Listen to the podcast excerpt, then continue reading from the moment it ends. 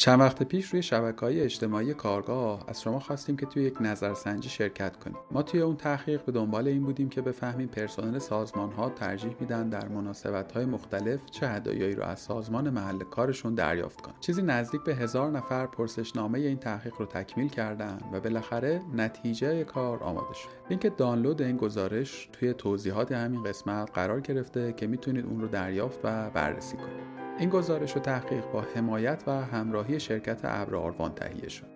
این نکته هم لازم به ذکره که تمام کارهای جمع‌آوری داده و تحلیل علمی اونها توسط شرکت تحقیقات بازاریابی راهبر بازار انجام شده. از لطف این دو مجموعه صمیمانه ممنونم. من فکر می‌کنم بچه‌هایی که علاقه‌مند این حوزه هستن، حالا مجری، کارشناس، مجری تخصصی، اولا حالا تحصیلات آکادمیک رو من پیشنهاد میدم حداقل تا لیسانس برن و مرتبطه و این خیلی باعث میشه که تو شبکه‌سازی خوبی داشته باشی با استادا با دانشجوها. یادگیرنده بودن خیلی مهمه. من توی ایونت که میرم دارم اجرا میکنم میشینم یاد میگیرم. خودت رو قاطی بکنی دیگه، اینکه مثلا من آقا بلدم و فن بیانم خوبه و خیلی هم حالا به تصویرشون مینازم، به صداشون مینازم، اصلا به نظر من به اینا نیست. عادل فردوسی‌پور چرا موفق شد؟ اجرای متفاوت، دانش بالا، زبان خوب، مسلط بودن، کارهای جدید کردن تو نبرد. الان واقعا جاش خالیه. الان یه گزارشگر داریم مساعده باشه. خاکی بودنه به نظر خیلی تاثیر داره، چیزی که عادل فردوسی‌پور خب مثلا داشت ولی شاید رامبد جوان نداره. توهین نیست، کاراکتره دیگه. اینکه تو بیای و پله پله اون پیش رو، چون فردوسی‌پور هم همینطوری بود دیگه، از 78 اومد حالا با مسابقه مثلا هفته شروع کرد و بعد اومد اون تلویزیون رو برنامه گرفت و تهیه کننده شد و همینطوری پیدا کرد و بعدم چه آیتمایی رو اجرا کرد. سلام، من میلاد اسلامی زاده هستم و شما به 40مین اپیزود از پادکست کارگاه گوش میکنید. ما توی کارگاه درباره کار حرفه‌ای حرف میزنیم و سعی میکنیم از مسیر شغلی متخصص میهمان چیزهایی یاد بگیریم. میهمان این قسمت کارگاه آرش سروری بود که بیشتر او را به واسطه اجرای برنامه‌های تلویزیونی و رویدادهای حوزه فناوری و استارتاپی میشناسیم. اما کارهای آرش محدود به اجرا نیست و همونطور که در طی گفتگو توضیح داد، بیشتر زمان و انرژی صرف طراحی و راهبری برنامه‌های مختلف میشه و برای اجرا و مجریگری این روزها بیشتر نقش برنامه‌سازی و تهیه کنندگی رو بازی میکنه. آرش چیزی نزدیک به 20 ساله که در فضای رسانه‌ای فعاله و در مدیوم‌های مختلف این عرصه حضور داشته و داره. جدای از تجربه‌های متنوع، آرش سروری در عرصه‌های مختلف رسانه‌ای، پرکاری و حجم بالای پروژه هایی که درگیرشونه همیشه برام جذاب بوده و میخواستم بدونم چطور میتونه این تعداد بالای کار رو مدیریت کنه. بخشی از این گفتگو به مرور تجربه های آرش در مدیریت تیم و کارهاش اختصاص پیدا کرد که فکر میکنم برای آدم های پرمشغله میتونه جذاب باشه. امیدوارم که این گفتگو برای شما مفید باشه. نسخه کاملتر این گفتگو رو میتونید روی کانال یوتیوب کارگاه ببینید. ممنون میشم ما رو روی اپلیکیشن های پادکست مثل کست باکس دنبال کنید و اگر کارگاه رو قابل شنیدن دونستید ما رو به دیگران هم معرفی و پیشنهاد کنید. سلام بر آرش سروری. سلام بر میلاد اسلامی‌زاده عزیز. آقا خیلی مخلصم. تو فکر کنم مثلا 200-300 بار این کاره رو حداقل آنلاین کردیم، منتها تو پرسشگر قصه بودی. الان این آره. من اون طرف بیشتر بودم و خیلی خوشحالم که میزبان ما شما هستی. خیلی حرفه‌ای و کار درستی شده. نفرمایید. آقا من فکر کنم مخاطبین کارگاه احتمالاً بخش عمده ایشون تو رو بشناسن، ولی من دوست دارم بدونم که تو خودت رو چگونه معرفی می‌کنی. من آرش سروری ام، متولد 2 تیر 61، تحصیلاتم ارشد مهندسی کامپیوتره، تا ارشد رفتم جلو و از لحاظ کاری در واقع خب کامپیوتری هم، ولی خب یه مقدار یادم هست شبکه و برنامه‌نویسی اینا کار کردم، درس دادم، ولی خب از 82-3 افتادم تو کار بیشتر رسانه، برنامه‌سازی در حوزه تخصصی. با تلویزیون شروع شد، بعد رادیو اضافه شد و دهه 90 آپارات اضافه شد، برنامه‌سازی توی آپارات و سوشیال مدیا بهش اضافه شد، به خصوص اینستاگرام و محتوای این شکلی. بخوایم بگیم در واقع اینجور برنامه ساز حوزه فناوری و استارتاپ ها. برنامه زیادی هم ساختیم، حالا هم تو تلویزیون، هم تو رادیو، هم توی آپارات، اگر دوستان سرچ کنن بهش میرسن. و میلاد جان از اوایل دهه 90 ما یه سری ایونت ها رو حالا برگزار کردیم. یه نقشی داشتن، مینیممش یعنی کمترین حدش این بود که مجری اون برنامه بودم. البته هیچ موقع فیلدم رو عوض نکردم، تو حوزه علمی و فناوری و استارتاپی بودم و شاید یه نکته باشه حالا در ادامه بهش برسیم. و بعد دیگه حالا مدیریت پنل‌ها اضافه شد بهش، بعد برگزاری اضافه شد، سخنرانی اضافه شد، رویدادهای استارتاپی در تقریبا میشه گفت کل کشور رو برگزار کردیم، به عنوان تسهیلگر بودم، تیم منتوری و داوری میچیدیم. فکر کنم یه بخشش میشه ایونت پلنر و یه بخشی هم مثل خودت حالا بخش آموزشی که من از تقریبا میشه گفت 79 شروع کردم آموزش دوره‌ی کامپیوتر رو، دهه 80 یاد باشه مهارت های ICDL خب خیلی جدی بود، من تقریبا کردم نصف تهران ICDL درس دادم، کارمندای بخش مختلف، مدیرای بخش مختلف، خیلی برام لذت بخش بود. این آموزش هنوز ادامه داره، حالا با یه سری دوره‌های دیگه و کار کتاب میکنم، تقریبا میشه گفت که چند کتاب نوشتم، ترجمه کردم که آخریش هم الان در دست کار هست، فعلا اسمش نمیگم، ولی چند ماه پیش کتاب آخرم اومد که به سوی رهبری کسب و کار هست، رهبری کسب و کار موفق، که میکیتانی اون رو نوشته که بنیانگذار راکوتنه و خیلی کتاب باحالیه، من خودم خیلی لذت بردم، صوتیش هم کردم میلاد، NFTش هم ساختم، یعنی دیگه تا ته کتاب رفتم و به زودی فکر کنم منتشر میشه در فیدیبو و خیلی از بسترهای دیگه. یه بخش کارمونم بیشتر فرهنگی آموزشی میشه. ببخشید یه ذره پرگویی کردم، ولی من چون مالتی تاسکم یعنی خیلی کار انجام میدم. اصلا موضوع صحبت اونم همینه واقعا، یعنی در مورد همین قراره که مفصل حرف بزنیم. ببین من فکر میکنم که تو در انواع رسانه‌ها یک دستی و نقشی داشتی بجز رسانه‌های مکتوب، درست میگم؟ یعنی هیچ وقت سمت رسانه مکتوب نبودی و نرفتی. بودی اونجا؟ ولی اونجا هم دستی داشتم. دهه 80 نمیدونم دنبال می‌کردی یا نه، ماهنامه‌ای مثل فکر میکنم شبکه و رایانه خبر و چند تا اثر ارتباط و یکیش مال مجتمع فنی بود، فکر کنم وب بود اسمش، یکیش هم که رایانه خبر بود، من اونجا نویسنده بودم و الان یه مجله‌ای داریم به نام چیپست، من سردبیرشم، ولی خب کار رو در واقع بچه‌ها میبرن جلو و زحمت می‌کشن بیشتر. پس اونجا هم شما رفتی آمدی. نقطه من اینجوری این که تو در واقع تو دهه 80 کار آموزش در واقع ICDL و در آثار آفیس انجام میدادی، من از یک دوست مشترکی شنیدم، بهامین توفیقی، آره، که گویا مثلا خیلی سال پیش، مثلا 10-15 سال پیش توی کارخونهشون یه دوره‌ای داشتی و اصلا از اونجا اون تو رو میشناسه. خیلی برای خودم نمیدونستم که توی اون فضا هم بودی. نقطه آغاز در واقع کار رسانه‌ایت رو خاطرت هست؟ چون درسته یک کوچولو به هم دیگه نزدیکه، ولی فضای آموزش و فضای مدیا به هر حال یک انشقاق‌های هم از هم دیگه پیدا می‌کنه. چی شد به جرگه رسانه چی ها پیوستی، خاطرت هست و کی بود و کجا بود؟ نکته خیلی خوبی گفته، اتفاقا از تلاقی همین دوتا شکل گرفت. من شبکه آموزش داشت به وجود می اومد، یعنی داشت شکل می گرفت، 823 بود، منم داشتم درس می دادم. یکی از همکاران گفتن که یه سری نرم افزار میخوان آموزش بدن از تلویزیون، بعد من رفتم برای تست. خب اون موقع تصویرم نبود، صدا بود و خود محیط نرم افزار. حالا بعدش با کمپتزیا اینا ضبط شد، ولی اون موقع یادم که کپچر خود سفر رو میگرفتن، کمپتزیا نبود. جالب بود که مثلا 82 فکر میکنم فرانت پیج و پابلیشر، مرحوم فرانت پیج که برای طراحی وبسایت بود، آموزش دادم و پابلیشر، دو تا نرم افزار. این برنامه پخش شد، من به عنوان در واقع مدرس و کارشناسش بودم، یعنی همون کاری که تو کلاس میکردم بردم توی تلویزیون. برای اولین بار بود، چه استقبالی از اون برنامه شد، رایگان بود، شما میتونستی نرم افزاری به روز رو آموزشی ببینی. سرکار خانم فخاری همکارم بودن، ایشون 3D Max درس دادن، چند تا از بچه‌ها بودیم و جالب بود که ما اکثرا توی آموزشگاه بودیم. اون موقع مجتمع فرهنگی کاربردی تهران بود، 6 تا شعبه داشت توی تهران، من اکثر شعبه‌هاشو درس داده بودم. حالا شاید بعضی از دوستانی که دهه 50-60 باشن یادشون باشه. بعد از اونجا دیگه راه ما باز شد دیگه، بعد من شدم در واقع کارشناس، چون موقع داشتم لیسانس کامپیوترم می‌گرفتم، شدم کارشناس رایانه شبکه آموزش. مثلا دانشگاه پیام نور یه سری استاد داشت، من اسلایداشون آماده می‌کردم، اونجا که خاک کامپیوتر اون موقع خوردم دیگه، یعنی فکر کنم مثلا ما می‌شستیم اسلایدر رو تایپ می‌کردیم، عنوان تایپیست و بعد گرافیک بهش اضافه می‌کردیم، می‌وردیم توی پاورپوینت، چون مثلا من خب پاورپوینت درس می‌دادم و آشنا بودم.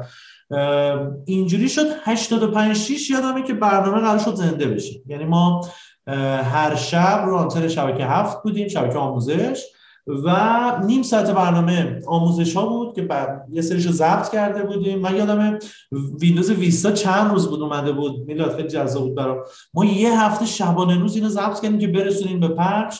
و خیلی آموزش خوبی هم شد. یعنی فکر کنم مثلا جدیدترین ویندوز مایکروسافت که چند روز اومده از شبکه آموزش رایگان تو میتونی آموزش رو ببینی. ما 80 و این که میگم حدودی چون یادم نمیاد دقیقاً چه سالی بود، 85 یا 6 بود که برنامه زنده شد. من به عنوان کارشناس باز رفتم تو برنامه که مردم زنگ بزنن، سوالات جواب بدن. اون موقع مردم میتونستن زنگ بزنن، مستقیم حرف بزنن. از یه سال دیگه مستقیم خیلی سخت شد، تلفن بیشتر ضبط میشد. و بیشتر سوالات هم حالا چجوری به اینترنت وصلشم و سوالات اینترنتی و آفیسی و ویندوزی و بازی و فتوشاپ و این جور چیزا بود. اینقدر برنامه اول خوب بود. یادم تو امتحانای پایان ترم کارم هم بود، در واقع ترمای فکر کنم آخر بودن لیسانس، که گفتم به عنوان مجری اضافه شو و من با همکارم همدیز مسعودی کارو شروع کردیم. دیگه از اونجا شروع شد، من مجری شدم، کارشناس شدم، سوالات جواب میدادیم، آموزش میدادیم. این ادامه پیدا کرد. شبکه 7 برنامه اسمش رایده امروز بود. بعد اومدیم جامجم، صفحه کلید، 2 سال. من فکر کنم دهه 80 من بیش از 1000 تا برنامه زنده داشتم میلاد تلویزیون. و تو دیگه فکر کن با این حجم از برنامه زنده که حالا بعضیش مهمون داشتیم، چه نتورکی داره ایجاد میشه، چقدر خودت داری یاد میگیری، چقدر استرس کم میشه. و تلویزیون هم اون کار خوبی که میکرد کلاس میذاشت. یعنی من فکر میکنم بیش از 10 تا کلاس رفتم، حالا با استادای مختلف، صرف و نحو، مدیریت بدن، مدیریت زبان، نمیدونم زبان مذاکره، مدیریت رفتار. خیلی دورای خوبی بود. البته این دورا خیلی الان کم شده به خاطر بودجه و اینجور چیزها، ولی خیلی تاثیر داشت. ولی شاید نقطه عطف من برنامه بروز بود، شبکه 3 که خب به هر حال بیننده زیادی داشت. جمعه ظهر پخش میشد، ساعت 1:15 بود. احتمالاً خودت هم چند بار دیده باشی. تمش حالا شاید یکم کلیک BBC بود، یعنی شبیه اون بود ولی خب داخلی بود. یه تیم خیلی جوان، هممون فکر کنم آره در 60-70 حتی داشتیم.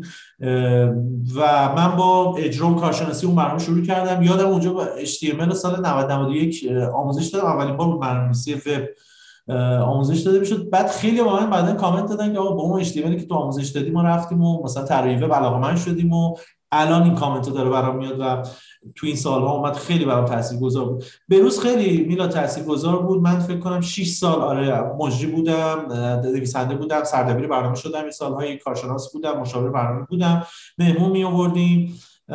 همزمان رادیو شروع شد، با رادیو تهران، رادیو ایران و خیلی رادیوهای دیگه اومد جلو و طلوع شبکه 4 رو داشتیم، بیسیم شبکه نسیم رو داشتیم. خیلی از برنامه‌ها من به عنوان مهمان یا کارشناس می‌رفتم، مثل پایش، حرف حساب، و این ادامه پیدا کرده خدا رو شکر تا الان. و از سال 94 ما کلید استارت زدیم. دیدیم این سری حرفا نمیشه تو تلویزیون زد، حالا هم به دلیل اینکه باید پول بدن، تبلیغات، همین سری خب خط قرمز ها بود دیگه.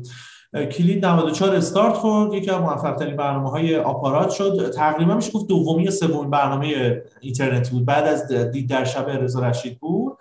با 35 تا از کسب و کارهای آنلاین صحبت کردیم که 90%شون هنوز هستن و موفقن و اونم خیلی تاثیرگذار بود. یعنی اون موقع که تازه شنبه هم اومده بود، شنبه بیشتر نوشتاری بود، ما ویدیو بودیم، فکر کنم خودت هم دیدی چند قسمتش رو. و بهترین برنامه دانش آپارات شد در سال 95 با دوست خوبم محمد صادق مالکی. در واقع این برنامه رو ساختیم. برنامه اینترنتی دیگه از 94 اومد. من جهش رو ایجاد کردیم که با معاونت علمی بود، شرکت‌های دانش بنیانی که صادرات دانش داشتن به خارج.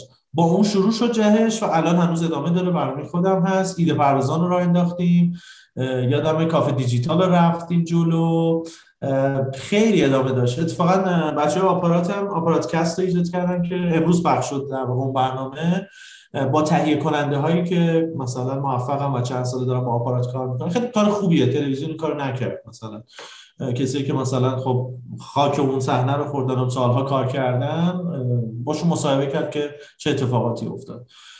این ادامه پیدا کرد تا امروز. پس اون نقطه شروعه در واقع این بود که من به عنوان کارشناس و مدرس رفتم. همون کاری که داشتم می‌کردم با تدریس کامپیوتر خورد به تلویزیون دیگه. ما چسبیدیم به اون دیگه، نشد. یعنی می‌دونید واقعا جای فناوری، جای علم، جای استارتاپ اینا خالی بود. من یادم اوایل دهه 90 برای اولین بار با ترس و لرز ما استارتاپ رو بردیم تلویزیون. اولین استارتاپ ویکند اصفهان رو ما پوشش دادیم در بروز. کار خیلی سختیه. ببین وقتی تو کوکاکولا و گوگل الان موقع میگفتن آقا اینا هم نمیدونم خطرناکه، نمیدونم خیلی چیزا بود، یادت سال 90 91 جف اصلا خیلی سخت بود و خدا رو شکر ما اینو در واقع مطرح کردیم و دیدیم نه واقعا چیز ترسناکی نیست. آقا تو همه این کارا رو کردی، تا باز دوباره دو سه تا چیز کار دیگه هم هست که من میدونم و احتمالاً یه عالمه دیگه هم هست که حالا به یادت میاد کم کم میگی. یک سوال بزرگی برای من جدی اینو میگم، یعنی خب من روی اینستاگرام که تو رو میبینم توی استوری ها تو هر روز یک جای ایرانی، خب یعنی در واقع من تقریبا تازه الان خب یه خورده به واسطه کرونا یه خورده در واقع حجم رویدادها کم شده، من مثلا میریدم یه روزی مثلا صبح یه جا بودی، ظهر یه جا بودی، عصر یه جا، شبم یه جا، بعد مثلا دو سه بار دیدم که تو لایو مثلا تو ماشین داری میری، در واقع لایو شبانه‌ت هم داره برگزار میشه و در کنارش هم یه سری پروژه غیر زنده داری، یعنی همه این چیزهایی که گفتی حالا به جز یکی دو تا برنامه تلویزیونی که تمام شده بقیه‌اش هم هنوز آنگوینگه. با حامد بیدی میدونم یه کاری داشتی می‌کردی، یعنی پروژه‌های متعدد. سوالت سادهش میشه این که چگونه مدیریت می‌کنی این حجم از کار رو؟ بله واقعا حالا بخوام یه لایه هم پیچیده ترش بکنم اینه که خب تو متأهلی، یه پسر کوچولو هم داری، حداقل حالا میگن این زاویه جهان دیجیتال همه رو نشون نمیده ها و موجب میشه که آدما میساندرستند، ولی چیزی که من میبینم اینه که تو به خانواده هم میرسی، سفر میری، مثلا با بچهای اکوسیستم که متأهل و عیالوارن با اونا بیرون میری، میدونی، یعنی به نظر میرسه که اون لایف تایم بالانس هم هست، میدونی چی میگم، ولی من هر جوری حساب میکنم آقا نمیگنجه، نمیشه. چجوری مدیریت میکنی؟ اولا میلاد مرسی از این آنالیز خوبت و نمیدونستم انقدر میبینی، دنبال میکنی و تقریبا تمام چیزی که گفتی رو واقعا بررسی کردی. آره همین قضیه هست. من فکر میکنم که چند تا دلیل داره. یکی این که خب میدونی ما چیزی که باعث میشه آدم، حالا خدا رو شکر خدا این انرژی رو به ما داده و میریم جلو، اون علاقه فرده. میدونی مثلا من علاقه دارم به این کار که توی ایونتس باشم و بتونم تاثیر مثبت بذارم، چه حضاری که اونجا چه اونایی که آنلاین میبینن، یه محتوای خوبی تولید بشه، دو نفرم جرقه بخوره کاری بکنن، آدم جواب خودش رو میگیره، بیشتر معنوی اون قضیهش. ولی به نظر من مرتبط بودن تحصیلات با کاری که میکنی و جذاب بودن و علاقه‌مندی به اون حوزه خیلی تاثیرگذاره. من شاید آدمای کمی دیدم که اینجوری بودن. اینکه خب ببین من تحصیلاتم کامپیوتره و تقریبا میشه گفت آخرش رفتم ولی دکترام قبول شدم، به خاطر کار دیگه نتونستم ادامه بدم، ولی برام مهم نبود. من فکر کنم تو ارشد خوب بود تحصیلاته و حالا برای ما دهه 60 قطعا اینطوری بوده. مرتبط بودن خیلی خوبه، یعنی اینکه تو کامپیوتر خوندی و الان مجری برنامه تلویزیونی کامپیوتری هستی، 20 ساله داری این کارو میکنی و دیگه تقریبا جایی نیست که نرفته. من جلوی رئیس جمهور اجرا کردم، آقای روحانی ایران هوشمند بود، جلوی آقای ستاری، جلوی وزرا، یعنی چیزی نیست که خدا رو شکر به اون فکر کنم نرسیده باشم و در بالاترین سطح حالا تقریبا کشور در این حوزه رفتم، سعی کردم برم و ان شاءالله که موفقم بوده باشم تو این. حالا نظر دوستان هستش و حتی ما برنامه‌های بین‌المللی هم ساختیم، مثل چند ساله که من جیتکس دبی رو پوشش میدم یا استارتاپ استانبول رو پوشش دادیم، می‌خواستیم در واقع رویدادهای اروپا هم بریم که ذره خب به مشکلات هم کرونا و مالی و اینا خوردیم نشد پوشش بدیم، مثلا کنگره موبایل بارسلون و اینها. یعنی میگم بین‌المللی هم دارم فکر می‌کنم و این قضیه فکر کنم خیلی مهمه برای پیشرفت، برای توسعه، برای اینکه پس یکی مرتبط بودن به نظر من تحصیلات، کارت و جذاب بودن و علاقه من بودن به این قضیه است. باعث میشه که ساعت زیادی بهش فکر کنی، بهش در واقع باش زندگی کنی. یه مقدار آره شاید زندگی متعهد به خصوص سخت باشه. خیلی همینجا تشکر می‌کنم از همسرم، سعی میکنم وقت بذارم براشون، برای پسرم زمانی که میشه، سفرهایی که حالا تو هم دیدی و بتونم خانواده رو ببرم و بدونم اذیت نشن، چون معمولا من تو روی دادم. مثلا ما دبی میریم، من از ساعت 10 میرفتم جیتکس 9 صبح تا 5 و 6 بعد از اون، از اونجا میرفتم اکسپو. امسال اینطوری بود و اصلا خانواده رو خب نبردم، دیدم اصلا نیستم و 12:01 شب می اومدن دوباره میخوابیدیم فردا صبح همینطور. ولی سفرهایی که فکر میکنم بشه سعی میکنم این بالانس رو ایجاد بکنم، چون میدونم خب دیگه این روزا تکرار نمیشه. تو البته کرونا میلاد باعث شد من بزرگ شدن سامیا رو ببینم و سامیا چند ماهه بود که کرونا اومد، من تقریبا چند ماه خونه بودم، رویدادها خیلی آنلاین شده بود، تقریبا میشه گفت اسفند، فروردین، اردیبهشت، آره دیگه 98 و 99 ما کاری نکردیم. من 3-4 ماه بزرگ شدن بچه رو داشتم میدیدم و دیدم زندگی چقدر متفاوت هستش و این باعث شد که بیشتر با خانواده باشم. پس این علاقه رو فراموش نکنید. ببین کارمند، زندگی کارمندی، خب من هیچ موقع زیربارش نرفتم، خودت هم فکر کنم اینطوری هستی. من بیشتر فریلنسر بودم یا برای خودم کار کردم و اینها، با اینکه پیشنهادهای خوبی مثلا داشتم حتی از ایران خودرو، چون من دهه 80 مثلا ایران خودرو مدیرانش رو کامپیوتر درس میدادم و اینها، ولی خب نشد دیگه، نرفتم، دوست نداشتم برم، برای خودم دوست داشتم کار کنم. اون موقع حالا مفهوم استارتاپ و اینا هم نبود. این فریلنس بودنم خیلی تاثیرگذاره، یعنی وقتت، زمانت، کارت دست خودت هست و خیلی راحت میتونی در اون رو مدیریت بکنی. علاقه رو بذاریم کنارش و اینکه حالا چطور میشه این کارا رو با هم جلو برد. من فکر کنم ببین از زمانمون درست استفاده کردن دیگه. مثلا من هیچ موقع نمیرم اخبار زرد رو دنبال بکنم، اکسپلور اینستاگرام، شاید چیزی که حواسمون نباشه. بعضیا مثلا یه لحظه برن یک ساعت یه دفعه توی اگرم تو اینستاگرامم یا دارم پست میذارم یا دارم استوری میذارم یا دارم لایو میذارم یا دارم مطالب دوستان مثل تو رو دنبال میکنم، رضا الفت نصب، میلاد نوری، حامد بیدی، بچه راه پرداخت، یعنی دارم تو حوزه خودم میرم جلو و ببینم چه خبر هست. سعی می‌کنم اینا مدیریت شده باشه. پریشب یه لایو با عادل داشتم که بعد از ماها برگشت و داشت میگفت که چقدر خوب بود چند ماه من نبودم تو سوشیالا و چقدر کار کرده بود، کسب و کارهای جدید و کتاب چقدر خونده بود. مشاله کتابای پشت هم خیلی زیاده، من فکر کنم همه رو خوندیم. منم سعی می‌کنم مدیریت این قضیه رو داشته باشم، ولی بیشتر کتاب صوتی سعی می‌کنم گوش بدم و این دور بودن از سوشیال خیلی کمک می‌کنه. ولی برای ما که رسانه هستیم و باید در واقع اخبار رو گوش بدیم، من فکر کنم این که بتونیم وقت بذاریم برای این قضیه خیلی مهمه. یه کتابی هست که میگه به اخبار رو اینو گوش ندید و ولی من نمیتونم به خاطر اینکه معمولا مدام با اونها آپدیت هستم. مثلا ما دیروز رویداد متاورس رو توی راسل برگزار کردیم، خب من باید اخبار اون حوزه رو بدونم که اخیراً یک عروسی برگزار شده، 2000 نفر تو متاورس تو این انجشن عروسی بودن و خیلی خب تاثیرگذار هست برای اینکه بروز باشیم، برای اینکه بتونیم کار کنیم. یکی دیگه از کارهایی که شاید بتونه به جز مدیریت زمان این کار انجام بدین که تیم بسازی، سیستم بسازی.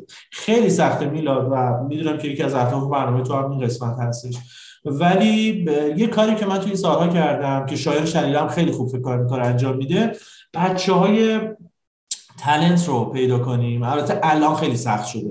من شاید تو این سالها خیلی از بچه‌ها رو سعی کردم تربیت کنم، حالا تو به خصوص تو بخش ایونت پلنینگ یا تو بخش ضبط برنامه، تولید محتوا، چیزایی که بلد بودم و بهشون یاد دادم. الان تیم ما اکثرا در 70 و 80 هستن. چند نفر از تیم ما خب جدا شدن، حالا پیشرفت کردن. نمونهش میلاد بختیاری هستش که تقریبا میشه گفت 2 سال با ما کار کرد، خب الان داره برای خودش کار میکنه. خانم سفری، خانم اینا دیگه با ما نیستن و بچه‌هایی که تو اکوسیستم و تو ایونت و بچه‌ها رو دیدن. این تیم سازی هم خیلی خوبه. خب الان ما تیم دیگه‌ای داریم که تقریبا بعضی از بچه‌هامون 2 سال با ما کار می‌کنن، بعضی خیلی جدید اومدن. چون خب تو کرونا رویداد خیلی کمتر شده بود، ما تیم ما اکثرا آوتسورس بود و پروژه‌ای میاد سر برنامه بچه‌ها. من فکر می‌کنم این قضیه هم خیلی مهمه. اگر ما بتونیم سیستم سازی کنیم، تیم سازی کنیم و برای کارها در واقع آدم بزنیم خیلی خوبه. ولی میلاد یه نکته هم هست دیگه، مثلا تو داری یک ایونت بزرگ رو برگزار میکنی، واقعا اعتماد به یک حالا پسر یا دختری که دهه 80 و تجربه رو نداره خیلی سخته و من سعی میکنم که خودم بیشتر این بخش رو جلو ببرم و یه سری بخش رو بدم بچه ها و تستشون کنم و بعد بازخورد بگیرم. بنابراین خیلی کارا هنوز به خود من وابسته است. یعنی من شاید تا یه ایونتی فردا 8 صبح داریم تا 2 نصف شب دارم کنداکتور نهایی رو میزنم و میفرستم، چون بچه‌ها نمیتونن این کارو بکنن.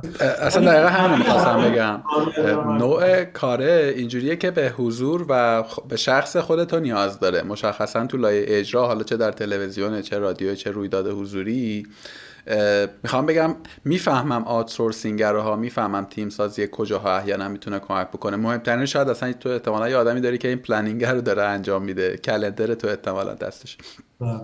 ولی خب چون میگم اون فیس قصه خود توی عمدتاً، یعنی عمدتاً آدم‌ها آرش سروری رو میبینن، چه در تلویزیون چه در حالا مدیوم‌های دیگر، و بهتر از من میدونی که هر کدوم از اینا یه پری پروداکشنی هم داره دیگه.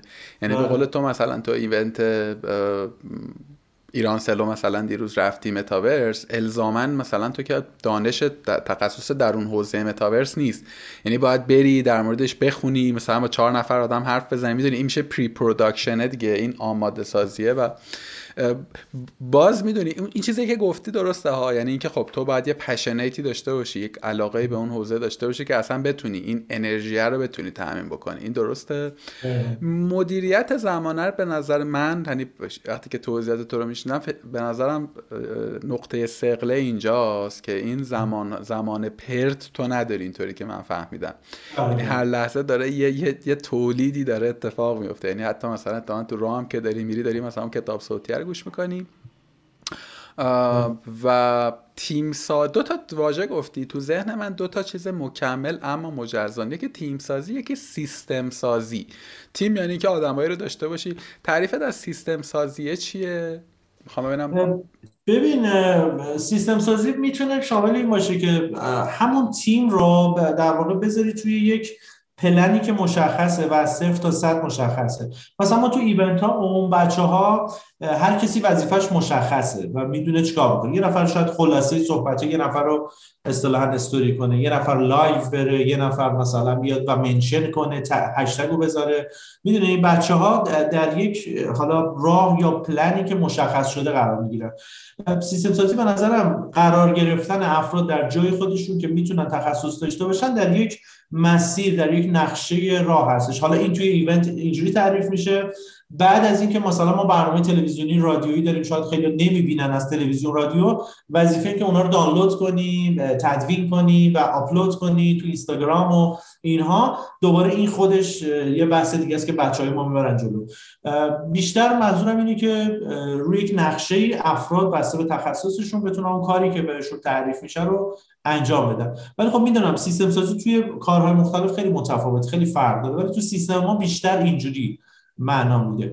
اون نکته هم که تو گفتی دقیقاً درسته دیگه. یعنی من حتی خونه میرم، البته شاید درست نباشه این قضیه، ولی خب با موبایلم دارم کارام انجام میدم. خودت فکر کنم ساعت 1 و 2 نصف شب بهت پیام دادم که امروز فکر کنم بتونیم ضبط کنیم. آره یعنی این سیستم هست، زمان پرتی هست، شاید هم درست نباشه این قضیه. سعی می‌کنم قضیه رو مدیریت کنم، یعنی وقتی میرم خونه سعی کنم کمتر توی حالا کار و موبایل باشم. ولی خب کار ما یه جوریه که مثلا بیشتر شاید توی موبایل بشه حلش کرد و هماهنگی باشه. یا البته خب بعضی لایوها هم از خونه من میرم و یه ذره سخته تقریبا خالص از جاهای مختلف. من پشت فرمون هم دیدم که یه 3-4 بار دیر شده بود فکر کنم. آره یه جایی مثلا برنامه‌ریزی به هم خورده، یه اون 2 تا 4. ببین این برنامه‌ریزی به نظر من میرسه که خیلی دقیقه. یعنی احساس میکنم اینجا به عنوان با ابزرور میگم، اما این پلنینگه، این که تو فکر کنم الان مثلا 60-70 است که هر شب لایو داری. خب نداریم به 100 نزدیک میشی. چی؟ به 100 هفته. آره هفته بعد هفته 100 هم. آره خب یعنی 700 اپیزود در واقع میشه تقریبا. فکر میکنم مثلا شاید جمعاً 10-12 بار شده که مثلا نشده، حالا به یک علتی. درست میگم؟ یعنی تقطیع افتاده یا درست میگم؟ یا شاید حتی اونم نبود. نکته‌ای که هست، آره من چیزی که از اولش البته اینجوری قرار نبود اینجوری بشه، ولی اصلاً قطعی نداشته. من حتی کرونا که گرفتم معمولا انرژیزا قبل لایو میخوردم و لایو رو اجرا میکردم و پارسال بود دقیقا اواخر بهمن همین موقع ها بود، یعنی قطع نشده. دبی که رفتم همینطور، ترکیه که بودم رفتم، از تو هتل میرفتم. یه شب اصلا نمیدونم 6 و 5 و 6 من سنگ کلیه گرفتم و رفتم بیمارستان. اون شب من بدون تصویر رفتم، 10 دقیقه فقط اومدم گفتم آقا من حالم اینطوری شده و درد داشتم. میدونی خود سنگ کلیه چقدر وحشتناکه. سعی کردم پیوستگی رو حفظ کنم و یک چیزی که میخواستم اثبات کنم اینه که آقا اگر تو کاری شروع میکنی، بهش ایمان داری، فکر میکنی درسته، هر جوری شده ادامه بده. حتی داری میمیری خدای نکرده. یعنی من خودم اینو اثبات کردم، سنگ کلیه داشتم، کرونا داشتم، سفر بودم، حتی رویدادایی که ما داریم مثلا تا 10 و 11 شب طول می‌کشه و من بعضی وقت چون مهمانم پیدا نمی‌کردم و نمی‌تونستم تنظیم کنم، وقت نمی‌کردم، مثلا ساعت 12 میومدم در مورد اون روز صحبت می‌کردم، آقا امروز یه اتفاقی افتاد، این استارتاپ ارائه کردن، یا پرسش و پاسخ بود. من سعی کردم، آره تقریبا ما قطعی نداشتیم. خیلی ها گفتن در واقع گینسش هم ثبت کن، با گینس هم مکاتبه کردیم. پیوسته ترین لایو اینستاگرامی که تا حالا این رکورد هم تو دنیا نبوده، حالا ببینیم میشه یا نمیشه. آقا ان شاءالله که بشه. آقا من باز جواب میخوام، خودم اونجا عزتت کنم، عبور نکنی. ببین من باز یه چیزی رو اینو میفهمم، آ یه دونه اگر که یک دونه لایو بود میگفتم که اوکی یه دونه لایو آرش اینم براش جدی شده، برنامه‌شو بسته.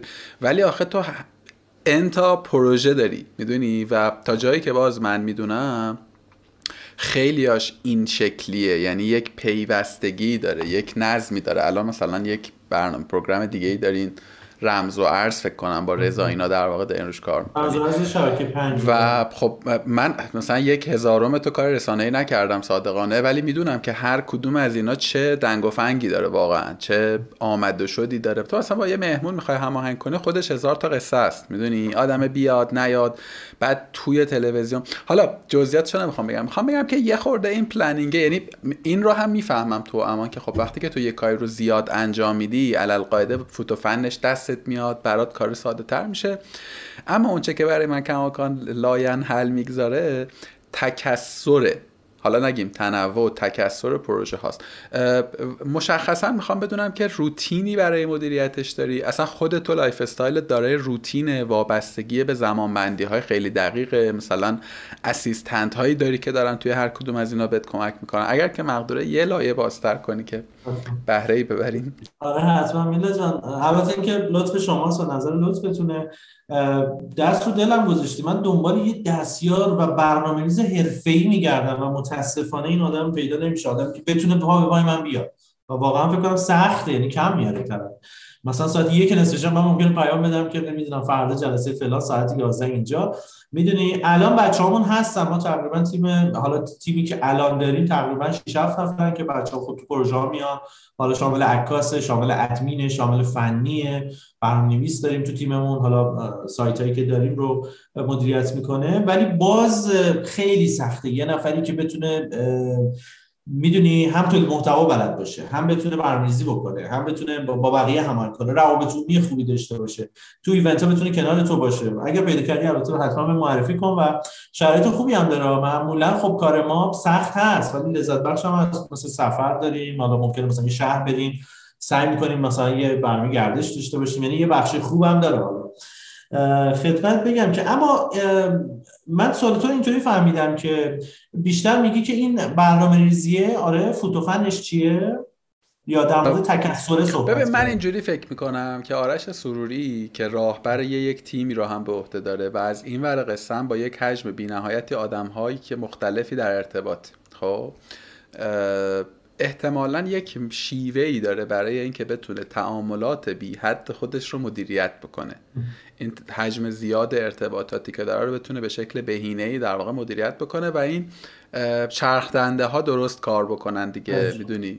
آره یکم حالا فوتوفن دیگه، یعنی میدونی من زیاد تلفنی نیستم، یعنی فکر می‌کنم تلفن همسادن خیلی وقت دادم دیگه، خودت هم فکر کنم اینجوری هستی. و اینکه تلفن نیستم دست خودم نیست، من یارو صحنه رو استیجم، تو برنامه‌ام، تو ضبطم، تو جلسه‌ام. الان مثلا که زنگ می‌زنم نمیتونم جواب بدم. بنابراین دوستایی که الان دارن اینو میبینن ناراحت از من نشن، واقعا یکی از دلایلی که من نمیتونم تلفن حرف بزنم همین قضیه است. خیلی تعامل بالاست، مثلا ما الان با هم داریم حرف میزنیم، بعدش دوباره جلسه است، بعد اسلایدهای برنامه تلویزیونی باید آماده بکنم. یکیش اینه. خب من فکر کنم تلفن حرف زدن اگه بیاریم رو پیام و به خصوص حالا پیام، من مثلا با گروه هر تقریبا فکر کنم خودتم درگیرش بودید و زحمت کشیدی یا سخنران یا پنلیست رویداد ما بودی، من معمولا یه گروه میسازم سریع، به خاطر اینکه اولا آدما کیان، بعد همه هماهنگی رو اونجا میکنن، تک به تک میذاریم، زنگ نمیزنیم، پیام نمیدیم تو گروه دیگه، آدرس اینجاست، محتوا اینه، تا این زمان وقت داریم. من فکر کنم گروه سازی یکی از چیزایی که خیلی تو وقت شما صرفه جویی می‌کنه، حالا تلگرام یا واتساپ، ما بیشتر الان رو واتساپ داریم کار می‌کنیم. مورد دوم اینه که تمام برنامه‌ها آنلاینه و بچه‌ها بهش دسترسی دارن، روی گوگل شیته.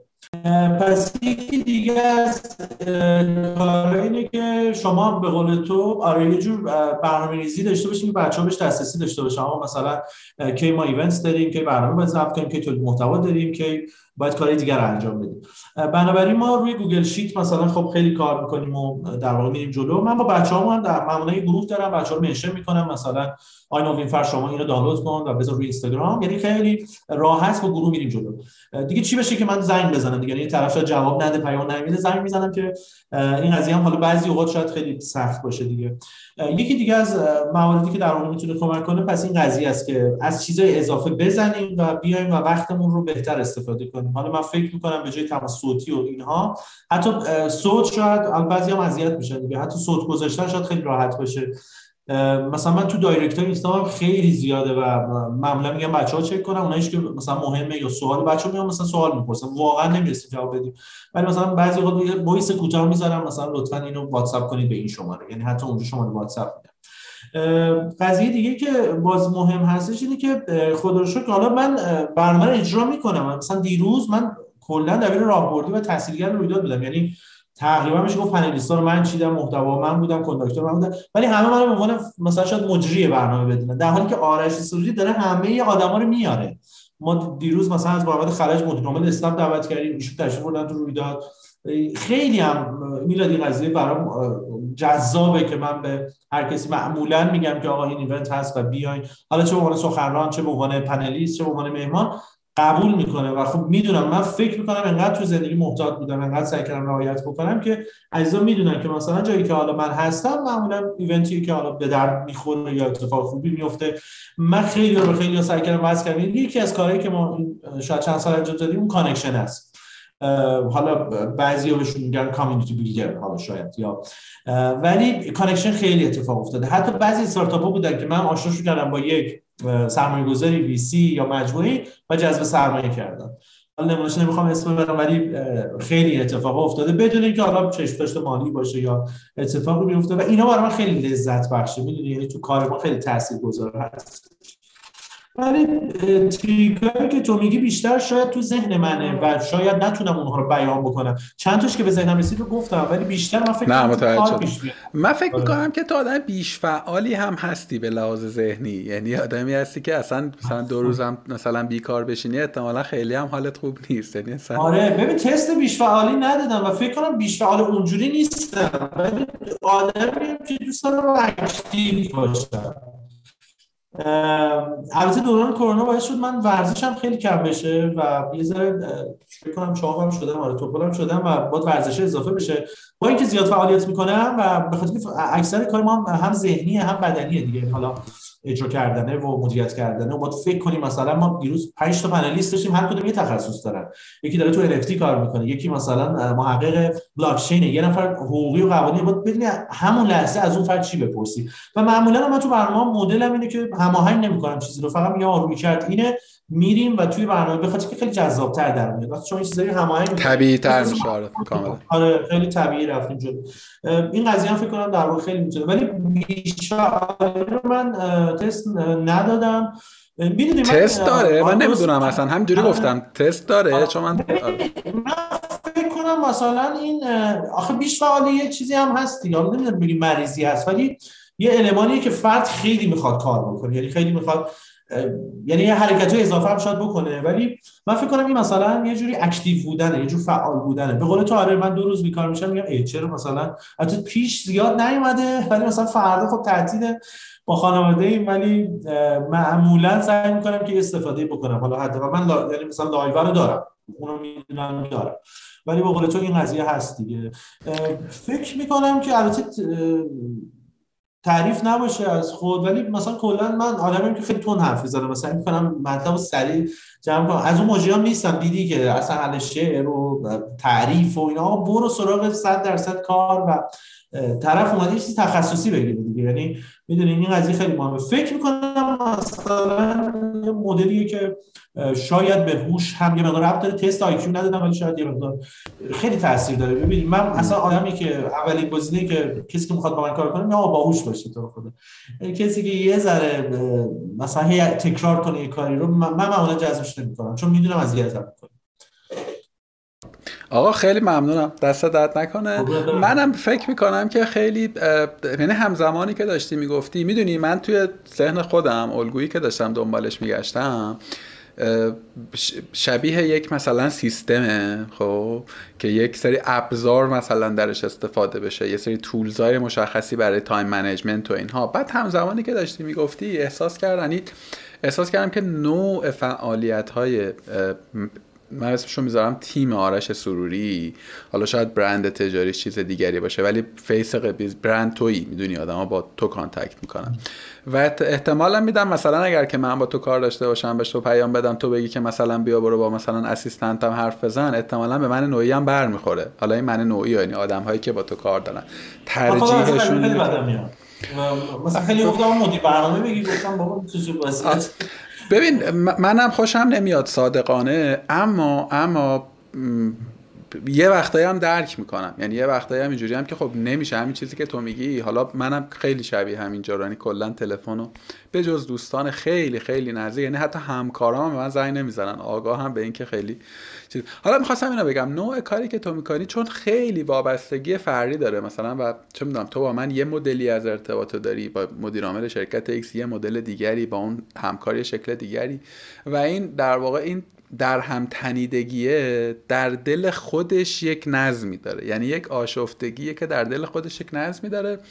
مدیریت کردنش رو من هم فکر میکنم یه بخشیش در واقع به فراخور زمانه که پدید میاد یه سازوکاری، یه بخشیش هم موافقم با تعریف از خود و تو نباشه میشود اون اسمارتیه، اون در واقع حالا باهوش بودن نمیدونم توصیفش میشه نه، این که تو بتونی مدل مثلا آره هوشمندی استفاده از افراد، ابزارها در جای مناسب، در وقت مناسب. ولی اون آشفتگی تو ذهن من هست، یعنی الان که ما داریم مثلا می‌کنم 100% اینجا باشم ولی دارم فکر می‌کنم مثلا ما الان رفتی داریم آخر هفته چه اتفاقی باید بیفته. اون آشفتگی هست ولی مثلا کارو نشون ندم و در مجموع خروجی سالم، خوب و حرفه‌ای. کاملا میفهم چی میگی، یعنی کاملا میفهم که تو اوردی 5 تا کار دیگه هم داری ولی الان این تایمه برای این کار است و حالا این که بسته شد. بعد آقا درود بر تو. فکر میکنی که کار رسانه‌ای کردن، خب خیلی شغل‌های متنوعی در این حوزه هست، از خود اجرا که یه کار به نظرم بسیار تخصصیه، یعنی یه سری از بچه‌ها میرن مثلا به سمت اینکه دوره فن بیان شرکت بکنن که مجری بشن که نمیدونم ولی فکر میکنم مسیرش احتمالاً از اون سوی نیست. میخوام بگم از این حرفه درش هست تا حالا بچه‌ای که بیسیکلی کار ژورنالیستی میکنن، کار فنی تر میکنن مثل تدوین و اینها، میخوام بگم حرفه های متعددی درش و که همه اینها رو میشود در واقع در سبد کار رسانه‌ای قرار داد. فکر میکنی که این حوزه ها رو احیانا به چه کسانی میشه پیشنهادش داد؟ کار رسانه‌ای کردن رو به چه کسانی میشه توصیه کرد که توصیف کرد که شاید براشون حوزه شغلی درستی باشه؟ بله مینا جان اشاره خیلی خوبی داشتی. آره خیلی ها اتفاقا دنبال همین قضیه هستن، یعنی من که میبینم میگن آقا چرا شغل شما جذاب و هرچند که خیلی سختی داره خودت میدونی، البته خب میگم یکی از کارهایی که ما میکنیم ولی به قول تو آره سری میرن سراغ فن بیان و اینجور چیزها. خیلی هم به من میگن کلاس بذار، پکیج بفروش، اصلا من این کارا نیستم و دوست ندارم این قضیه رو و اگر بتونم کمکی بکنم حتما این قضیه رو میکنم. خیلی از شهرهای دیگه بودن که مثلا به من پیام میدادن ما دوست داریم مثلا انجام کنیم و فعلا مثلا راهنماییشون میکردم ما مثلا میتونیم کلاس رو برید، کلاس دوستان بیشتر، یا مثلا میتونید اینجا اجرا کنید با شبکه استانیتون شروع کنید ببینید چطوری و اینها. به قول تو این کار خیلی گسترده است، یعنی از اجرا هست، از حالا ما تیم نویسندگی خوب، اتاق فکر، اینها خیلی متاسفانه مشکل داریم. یعنی آدمی که هم دیده، حالا بیشتر تو برنامه تصویری من دارم میگم، ولی قطعا برای پادکست و صوتی همینه، قطعا برای ژورنالیستی و نوشتن و اینا هم همین هستش. تیم نویسندگی خوب متاسفانه کم هستش. خب میدونید درآمد این حوزه هم به خصوص تو بخش نوشتاری خیلی کمه. حالا کلمه‌ایه، مقاله‌ایه، من چون کار کردم و داشتیم مثلا تیم خودم رو نمیشد و بچه‌ها بگم آقا مثلا اینقدر، مثلا یه مقاله طرف می‌نوشت 100,000 تومان مثلا، و میدونم مشکلات مالی این قضیه هست. ولی خب خود آدما هم نباید درجا بذارن دیگه، مثلا یک سال خاک سر رو بخوره همین کارا رو بکنن و بعد هی پیشرفت کنن، مثلا سردبیر بشن، حالا پادکست درست کنن، حالا برن تو تصویر. ما الان مثلا یه برنامه میخوام برای نوروز ان شاءالله درست کنیم که تو همین حوزه حالا فناوری و استارتاپی و فان قرار باشه. دنبال تیم مثلا نویسندگی خوب، یه اتاق فکر خوب هستیم، بچه‌ای که بتونن هم رسانه رو بشناسن، همین که چه حرفی زده بشه، و هم قاطی کنن فناوری و استارتاپ‌ها رو با این قضیه. این دغدغه است. یعنی اگر ما بتونیم پرورش بدیم آدمایی که هم رسانه رو بشناسن، هم بتونن خوب بنویسن، هم فانش رو هم بزنن، خط قرمزا رو در نظر بگیرن، این قضیه هستش. توی کارهایی که من کردم ما دیگه مینیمم از نویسنده لازم داریم، دبیر یک بخش باشه. مثلا من چند ماهی مدیر کلیک بودم، مثلا رسانه داشتن خیلی سخته و به خصوص حالا کلیک بزرگم هست، پارسال بود فکر می‌کنم. ما تیم تشکیل دادیم برای هر بخشی دبیر من گذاشتم، مثلا دبیر بلاکچین، دبیر گیم، دبیر شبکه، دبیر خودرو، و هر دبیر حالا تیم خودش نویسنده رو داشت و به این ترتیب می‌اومد. برای یک رسانه مثلا کلیک که بخش‌های مختلفی داره، این میتونه خیلی کاربرد داشته باشه. بنابراین آدما میتونن یه بخش توی همین حوزه کار کنن، ترجمه بکنن، اصلا زبانشون خوبه بتونن در واقع ترجمه بکنن، ویراستاری بکنن. حالا ویراستاری ادبی داریم، ویراستاری علمی داریم، دیگه خود حرفه‌ای هستیم. بنابراین تولید محتوا بخش مختلفی داره که آدم‌هایی که دوره میرن، کلاس میرن، حالا پکیج می‌خرن، دوره‌های وبیناری میان یا کلاس‌های حضوری رویدادایی که اخیراً هم چند تاش برگزار شده شرکت می‌کنن، با این بخش فکر می‌کنم آشنا میشن و میتونن اون رو حرفه‌ای‌تر ادامه بدن. اگه بیان نرم افزارا داره که خودت هم حرفه‌ای هستیم، مثلا من فکر می‌کنم نرم افزارهایی که با اصطلاحاً برای صدا برداری استفاده میشه، برای ضبط صدا استفاده میشه، حالا شاید حرفه‌ای ترینش مثلا ادوادیوشن باشه که خیلی حرفه‌ای کار میکنه. و بعد وقتی میام تو حوزه تصویر، حالا مثلا ما تصویربردار داریم، تهیه کننده، کارگردان داریم، مثلا دستیار حتی لازم داریم. ما خیلی از آدما رو دوست داریم که تربیت کنیم تو این حوزه و بتونن کار بکنن. حالا عکاس شما بگید، عکاس ممکن صنعتی باشه، عکاس از وسایل باشه، عکاس از ایونت باشه، و همه اینا قطعا میتونه خیلی تاثیرگذار بشه. خیلی کار گسترده است. یعنی اگر آدمی علاقه‌مند به این حوزه باشه، مثلا در جای جایش با توجه به تخصصی که داره، رشته‌ای که خونده، کاری که کرده، میتونه در واقع کمک بکنه. اگر اصلا اینجا میگم اگر کسی فکر میکنه تو این حوزه به خصوص تو حوزه تصویر میتونه کمک بکنه، ما در خدمتیم. به هر حال ما در رسانه مختلف هستیم، خودمون هم نیاز داشته باشیم به دوستان معرفی میکنیم. قطعا خیلی فرصت‌های خوبی هستش. میدونیم میلاد که ما الان مشکل نیروی انسانی، تیم خوب، آدم خوب، آدم حرفه‌ای که هم علاقه‌مند باشه، هم کار خوب بکنه، متاسفانه مشکل داریم دیگه. خیلی مهاجرت کردن، خیلی خونه نشین شدن، کرونا هم خب یه ذره دامن زده به این قضیه. آقا دمت گرم. توی همه این زیر شاخه‌هایی که گفتی فکر می‌کنم مجریگری، حالا همونطوری هم که گفتی مثلا تو یه ایونتی 90% کارت پشت صحنه است، ولی اون 10% فیس قصه رو آدم‌ها می‌بینن. و خب البته که کم هم نیستن افرادی که مثلا فقط مجری هن دیگه، میدونی مثلا طرف ایونت آموزش آشپزی هم مثلا برگزار میکنه، ایونت مثلا یک جای بی ربطی هم هست. حالا اگر که بخوایم مثلا اسپشیالایزش بکنیم، بگیم در واقع مجری متخصص یا مجری کارشناس حوزه فناوری، حالا این چند وقته به واسطه رسانه‌های مثل زومیت و دیجیاتو که تکه ویدیوشون رو روش تمرکز کردن، یه سری چهره تازه هم کم کمک داره به مرز آشنا شدن میرسه. ولی واقعیتش اینه که تو حوزه آیتی من شخصا مثلا 2 تا یا نهایتا 3 تا آدم میشناسم که تصویرشون آشناست. میدونی ژورنالیست بسیار داریم، ما کسایی که تو سطح تصویر کار کردن، توی آرش، اون یکی آرش میلاد اسلامزاده است که فکر کنم رفت از ایران، البته اگرش داره یه مدت شبکه سلامت بود فکر می‌کنم، من ندیدمش یک دوست. و البته اون از شما خب خیلی کم کارتر بود دیگه، یعنی اون اصلا یه خورده فضاش هم متفاوت. حالا با وجود اینکه من هم فکر می‌کنم احتمالاً این فضای نیاز داره به آدم‌های تازه، از اون برم خیلی مشتاقانی که دوست دارن کار تصویر بکنن. میدونی به هر حال خیلی هستن که این مدیوم رو دوست دارن، حال میکنن باهاش و میخوان که مدلی برای ورود به این عرصه شغلی به ذهنت میرسه. یعنی آدم فردا صبح بهترین کاری که میتونه بکنه که توی این مسیر قدم بگذاره چی؟ البته که یه اشاراتی کردی، اما یه خورده پیستن. چه سوال خوبی کردی میلاد. خیلی هستم، به خصوص ما شهرهای دیگه که میریم، مثلا آقای سوری، ما صدامون خوبه، تصویرمون خوبه، دوست داریم کار اجرا رو، میخوایم بیاریم توی این حوزه. ببین اولین کار خودت مسیر، حالا من رو به عنوان کیس دیدی دیگه، یعنی از 79 هم تو حساب کنی، حالا من مثلا دبیرستانم که بودم درس میدادم، اون موقع ریاضی و اینا درس میدادم، ولی تو این مسیر 20 بیش از 20 سالا دقت کنید ببین چه مسیری بوده. من اسلاید درست میکردم برای شبکه آموزش. من فکر میکنم بچه‌ها الان یه غرور کاذبی دارن که یه دفعه میخوام برن رو استیج، برن تو تلویزیون، برن تو رادیو. آقا نمیشه دیگه، باید پله پله بری. هم میتونی شاید با پارتی و پول و اینا بری، ولی قطعا زمین میخوری و اون تداوم رو نداری. حالا من خودم رو مثال میزنم، من از 82 هم حساب کنی 18 سال تلویزیون، رادیو و رسانه‌های دیگه هستم. خب این حالا خدا هم خیلی کمکم کرده و بودم، ولی خب قطعا دلایل مختلف داره. یکی از اونها خب احتیاط و اینکه جاهایی باشم که صدمه نزنه و معمولا احتیاط من دارم و خیلی مراقبم با افرادی که میرم یا جاهایی که هستم. دومیش اون تلاش است برای اینکه تو یه قدم از دیروزت پیشرفت کنی دیگه. مثلا اگر من دهه 80 فقط مثلا موجی کارشناس بودم، الان دیگه تهیه کننده‌ام و چند سال دارم برنامه می‌سازم. می‌دونی یعنی پله پله پیشرفته هست.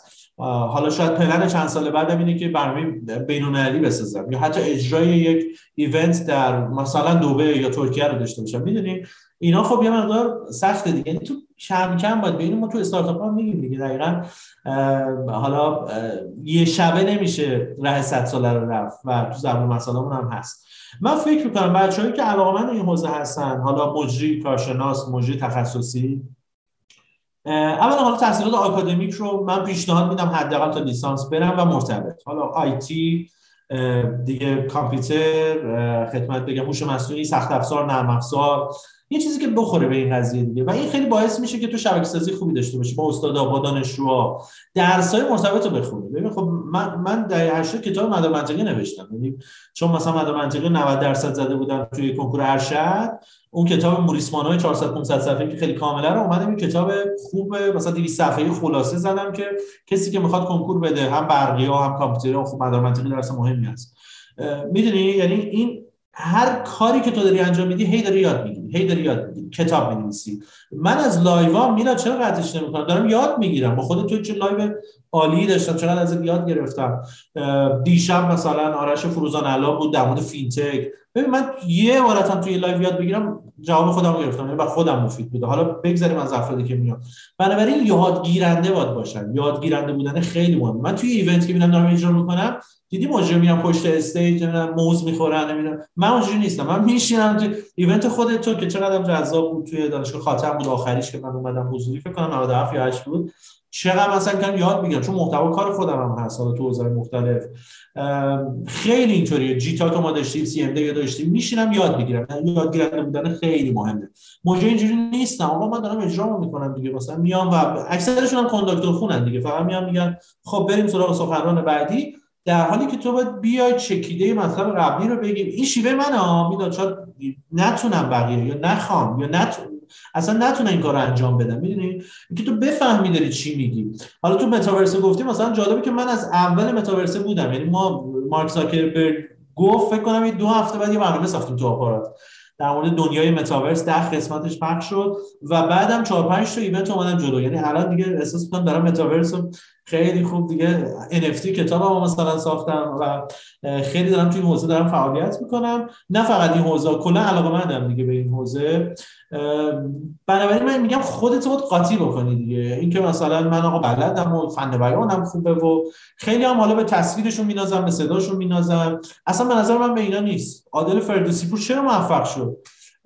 اجرای متفاوت، دانش بالا، زبان خوب، مسلط بودن، نمیدونم کارهای جدید کردن تو نبرد. الان واقعا جاش خالی. الان یه گزارشگر داریم مساعد باشه تو حوزه ورزش. من میخوام یه به همه اینهایی که گفتی با همهش موافقم. حالا نمیدونم این چیزی که میخوام بگم برآیند همه اینهاست یا یک چیز مستقلیست و اون کرکتره، میدونی. حالا من اصلا آدم فوتبالی نیستم ابدا، یعنی حتی بازی‌های فقط بازی تیم ملی رو مثلا ممکنه دومش رو ببینم. خب آفرین، میخوام بگم کرکتر این آدمه رو میدونی. من فکر کنم مثلا کلا 3 قسمت خندوان دیدم و مثلا یکیش قسمت عادل فردوسی‌پور بود، یکی مثلا دو تا قسمت. من فکر میکنم که حداقل مثلا اون کاراکترهای مثلا من حالا توی کار گفتگو الن رو احتمالاً تو میشناسیش دیگه. خب این یه کاراکتری داره این آدمه، حالا توی فرهنگ اون خطه از اون جغرافیا خب اون کاراکتره کار میکنه. من فکر میکنم این داشتن این کاراکتره و پدید آوردنش هم خیلی در واقع مهمه و واقعا تو اینو داریش، یعنی نه اینکه الان بخوام تعارف تیکه پاره بکنم نه واقعا، یعنی هم تو هم آرش برهم خیلی هم متفاوته کاراکتراتون با هم دیگه، ولی هر دوش کاراکترهای دوست داشتنیه. من چی میگم؟ و این آرشو دوست دارم و واقعا با هم خیلی برنامه داشتیم. خیلی آره، خیلی جا در واقع. و میدونی اصلا بدت چیز بانمکی هم میشه ترکیب جا. حالا میخوام بگم این کاراکتره، اینو نمیدونم توی کار شما نمیدونم برآیند این دارش و تجربه است یا اینکه نه یه چیزیه که جداگانه در واقع باید در آدم پدید بیاد. حدس همینه که دو تا خیلی کوریلیشن دارم به قول برنامه‌نویسا و بدبستون دارم. آره نکته‌ای که گفتی خیلی درسته. در واقع کاراکتری که آره برآمده از اون یادگیرنده بودن است، از اون دانش است، از اون بک تو هست و اینکه آقا ادعا نداشته باشی دیگه. ببین مثلا خب من میتونم بعد از این همه سال آقا بگم با مدیر برنامه هماهنگ کنید و مثلا من، ولی من خودم مثلا مستقیم میام و آقای مثلا میلاد اسلامی‌زاده افتخار میدید مثلا توی این پنل با ما باشی. میدونی اینم هست دیگه، خاکی بودنه به نظر خیلی تاثیر داره، چیزی که عادل فردوسی‌پور خب مثلا داشت ولی شاید رامبد جوان نداره. شاید مثلا توهین نیست کاراکتر دیگه، میدونی اینا همه خیلی تاثیرگذار هستش. اینکه تو بیای و پله پله اون پیش رفت، چون فردوسی‌پور هم همینطوری بود دیگه، از 78 اومد حالا با مسابقه مثلا هفته شروع کرد و بعد اومد اون تلویزیون رو برنامه گرفت و تهیه کننده شد و همینطوری پیدا کرد و بعدم چه آیتمایی رو اجرا کرد. منم سعی می‌کنم خیلی مینا تو این قضیه استفاده بکنم و میگم آرش سروری شاید به عنوان مجری بشناسید. آرش سروری 90% یه ایونته. اینا شاید با برگزار کننده هایی که با من کار کردن اگه بپرسی میگه چرا، چون ما میایم مثلا از اون صفرش اول اتاق فکر تشکیل میدیم، جلسه میذاریم چیکار کنیم بهتر بشه. یعنی میدونی اون ایونت پلنینگ اینجا هست. حالا خیلی از ویدیوهایی که خودمون برگزار میکنیم، تیم داریم، تیم تصویر، لایو استریم و صدا، فنی، پوشش رسانه‌ای، عکاس، حالا از اینا بگذریم مثلا. ولی اون ایونتی که آرش سروری شاید به عنوان مجریش بشه فقط مجری نیست، سعی میکنه خودش رو قاطی کنه برای بالا بردن اون ایونت، برای کیفیت اون قضیه، که این شامل مثلا محتوا هست، شامل سخنرانا هست، شامل پنلیستا هست. مثلا ما یه ایونت متاورسی داشتیم چند هفته پیش تو برج میلاد. خب من با برخی سخنرانا فکر میکردم به ایونت نمیخورن و اومدم یک پنل روز قبل اضافه کردم. برج میلاد میدید چقدر زخمی بود، کد ملی و رزومه پنلیست رو بدید و این رو به زور نیم ساعت هم شد اضافه کردیم. ولی من فکر کنم اون پنل خیلی در واقع به اون رویداد در واقع جنبه خوبی داد. میدونی یعنی چون دلم برای رویداد میسوزه دیگه، دوست دارم توی ایونتی که هستم بهترین اتفاقی بیفته. حالا که میریم جلو، اتاق فکر هست، افراد دارن اضافه میشن، محتوا اضافه میشه. آقا میبینم مثلا برگزار کننده کنداکتور درست حسابی نداره. آقا شب قبل من میام این کنداکتور میزنم که خودم لاغر راحت باشم، تیمم دارم پوشش میدم راحت باشم، کارگردان بدونه که آقا اینجا من میرم بالا، اینجا مثلا اینه. میدونی یعنی من فکر کنم یکی از کانداکتور نویسیم خیلی خوب باشه. یعنی اگر کسی با من کار کنه میدونه که این قضیه چجوریه، یعنی انقدر رو زمان حساسم، یعنی مثلا سخن زیاد حرف سعی می‌کنم معمولا یه جوری حالا با کاغذ و اینا تمامش کنم. نظمه هست تو روی داده، برنامه‌ریزی هست، تیممون رو میارم. ببین مثلا شاید مثلا من ایونتی که میرم حالا بعضیش معنویه، بعضیش حالا خب به هر حال مادی هست، شاید مهمترین بخش درآمد ما خب از این قضیه هستش، و چون خود میدونی تلویزیون و رادیو و اینها در مجموع بیشتر شاید در واقع شما رو نشون میدن، یعنی از مالی چیزی نداره، ولی سعی میکنم که بیشتر از اون چیزی که هست، یعنی من حتی عکاس خودمون رو میارم و از همه عکس میگیرم و عکس‌ها رو همون لحظه در اختیار برگزار کننده قرار میدم، در حالی که اصلا هزینه اون با خود منه، یعنی از اجرای من کم میشه و برعکس اون میدم. یا بچه‌های ادمینمون، سوشیالمون، اگه تو نگاه کنی مثلا میدونی دیروز شاید 30-40 تا فقط استوری رفتن، کی داره صحبت کنه، چی داره میگه، ایده اینه. ببین شبکه سازی همینجاست، یکی صفحه منو دنبال کنه میفهمه الان این 20 نفر تو متاورس دارن کار میکنن، میتونه فالوشون کنه، میتونه بهشون پیام بده. و میدونی بعضی کم میذارن، یعنی آقا اینو بشناسه میره منو دور میزنه میره با اون حرف میزنه. من از اول اینو نداشتم، یعنی تو آموزشم هم اینطوری بوده. خدا رو شکر بازخوردی که مخاطب بهم داده اینه که مثلا آقای سوری شما همه چی رو میگید، یعنی دیدی بعضی استادا یه چیزایی رو نگه میدارن برای خودشون میگن این آره. ببین این چیزی که میگی به نظر من خیلی، امیدوارم که آدمایی که شنیدن ازش ساده نگذرن توی بحث کلا ارتباطات. غرور ما نذارید، نه دارم دل میگم، یعنی تا دلم میاد اصلا. منی که با تو ارتباط داشتم واقعا میفهمم و فکر می‌کنم آدمایی که ما رو میبینن و میشنون احتمالاً اصیل بودن اونچه که گفتی رو درک بکنم. ببین این خیلی نکته مهمیه که تو بحث، چون اینو راستش واقعا منم خیلی میبینم، حتی یه وقتایی از آدم‌های آشنا و نزدیک که یک احتیاط‌هایی دارن که نکنه مثلا من اینو به اون معرفی کنم، مثلا یه اتفاق.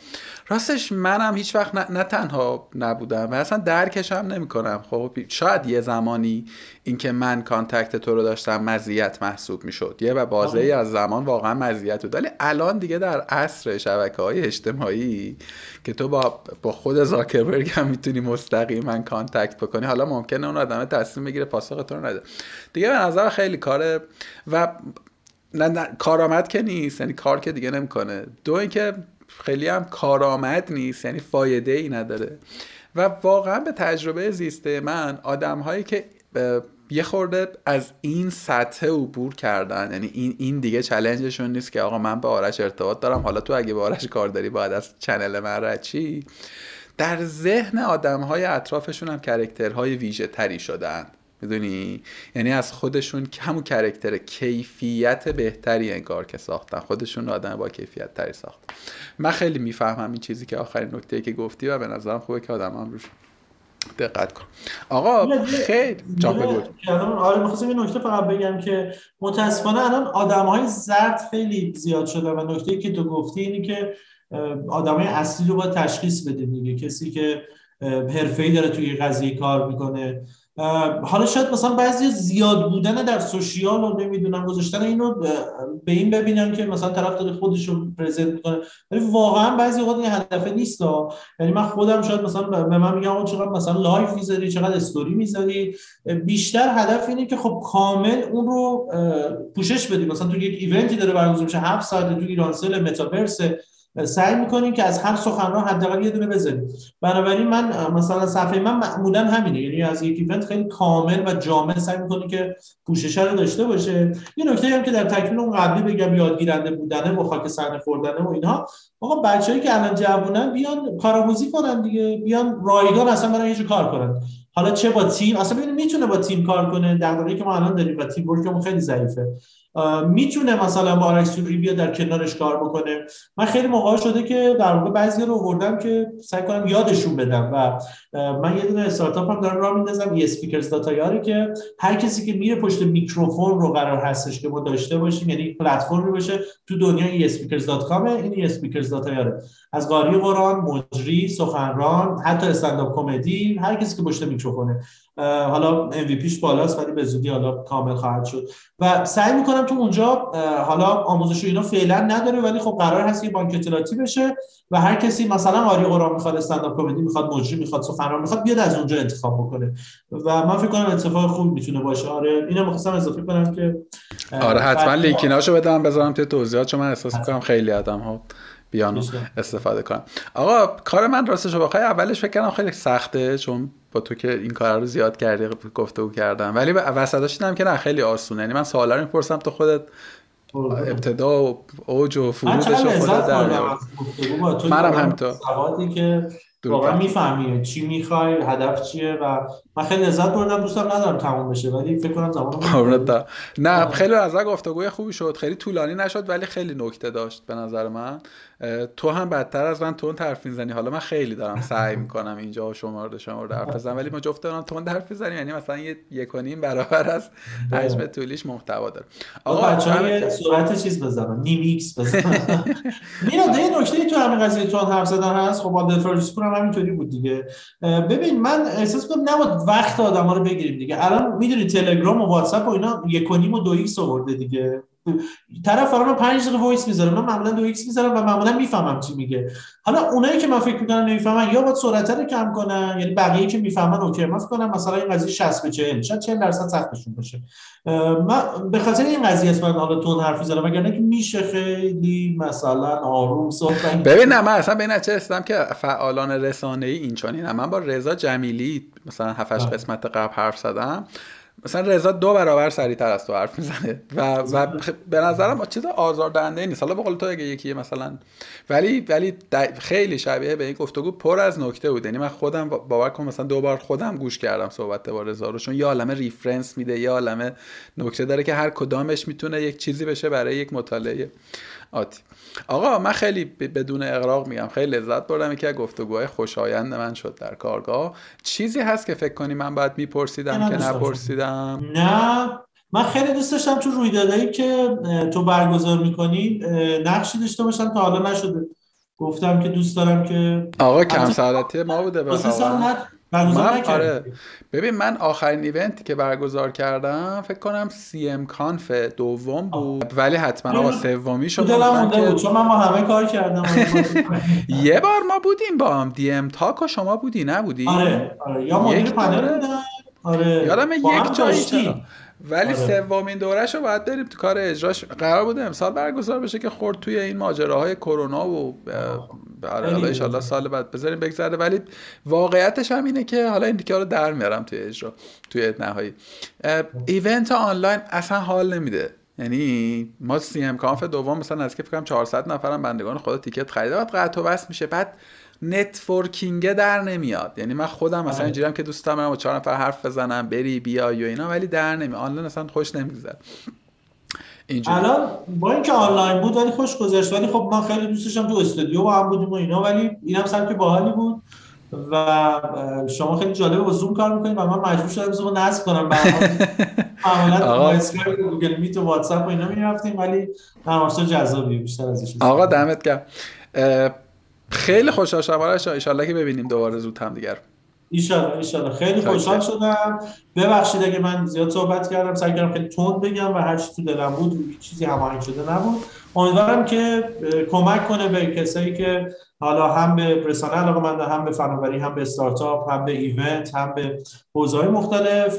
با منم که میتونن در ارتباط باشن. اگر کسی هر کاری میتونه بکنه در حوزه‌ای که گفتم ما پذیراییم، و چون خیلی ها میلاد به من میسپارن که اگر یه آدم اینجوری داری به هم معرفی کنه اینا، ما هستیم به هر حال بتونیم کمک کنیم. آقا من لینک شبکه‌های اجتماعی اینستاگرام تو البته فقط فعالی، لینک اینستاگرام و اون استارتاپی که دارین کار می‌کنین لطفاً به من بده که من حتما بذارم بچه‌ها تو رو پیدا کنن. من همه جا آرش سروری ام. آره اینستاگرام بیشترم، ولی توییتر، لینکدین، کلاب هاوس همشون هستم، ولی شاید اینستاگرام بیشتر فعال باشه.